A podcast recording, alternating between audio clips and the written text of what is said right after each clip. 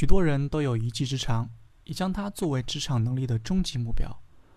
殊不知，技术管理者与一技之长之间只有一墙之隔。靠一技之长吃饭的人，只需要考虑如何将自己的这门技艺做精，如何尽可能区别于其他的同类技术者。而技术管理者呢，考虑的是如何通过你的技术，为整体团队创造更多的收益。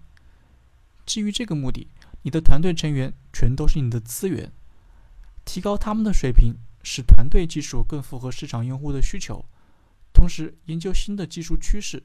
都是你要考虑和落实的。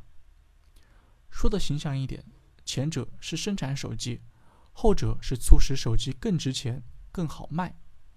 因此，在技术管理者这场战役中，你该怎么做呢？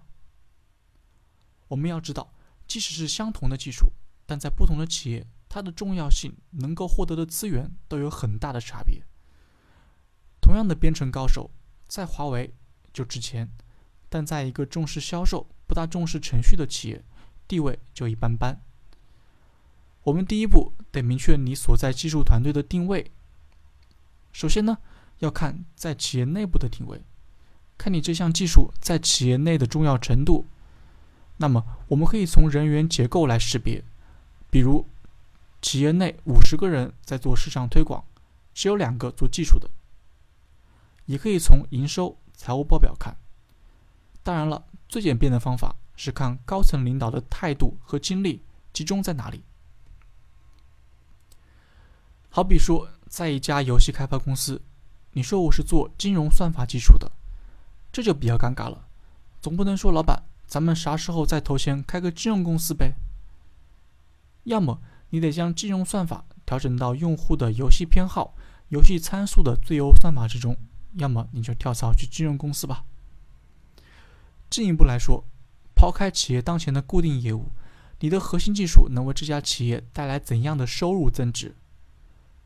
举个例子，我曾经服务的公司有一项业务是雇主品牌定制项目，之前呢是由每一位项目经理及组员独自发挥，项目经理和组员呢有老有新，有强有弱，项目难度也是高高低低不等，在探虚阶段就得磨合良久，这直接影响了竞标成功率。和客户的续约率，因此我为整个客户群和我们的业务团队搭建了一个平台体系。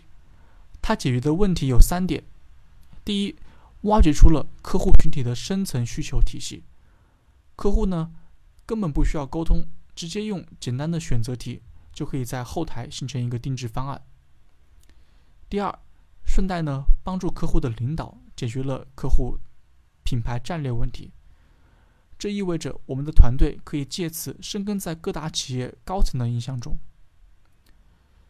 第三，内部效率的极大优化，减少了反复沟通需求的这个成本，以及内部各个环节的构思、沟通、试错的成本。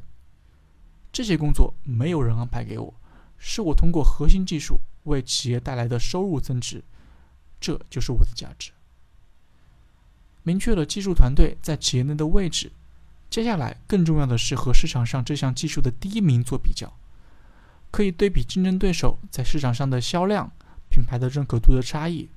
这些信息呢，大大多在网上可以收集到的。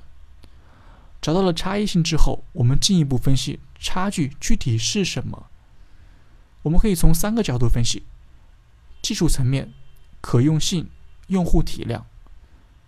首先说技术层面，技术层面就是第一名掌握的技术有哪些是你们还不会的，或者还没办法商业化的，这就需要你们通过招聘、自学，再结合项目优化来习得。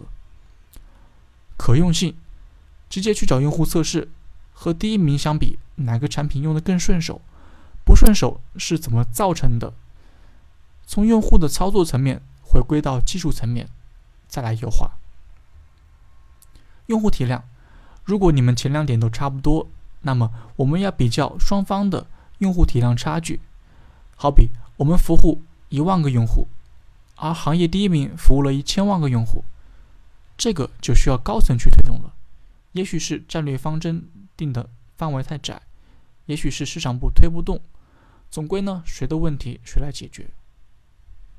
嘿这场战役好玩吗？记得享受你自己的战斗过程，不要过于沉迷于短期的结果。人生在世，缺的就是体验。